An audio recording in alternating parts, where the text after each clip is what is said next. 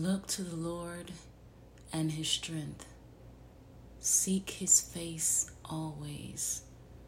First Chronicles 16 and 11.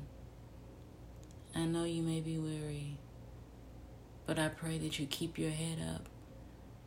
Keep your hope in God, not man, and believe that there are better days. Have a wonderful day.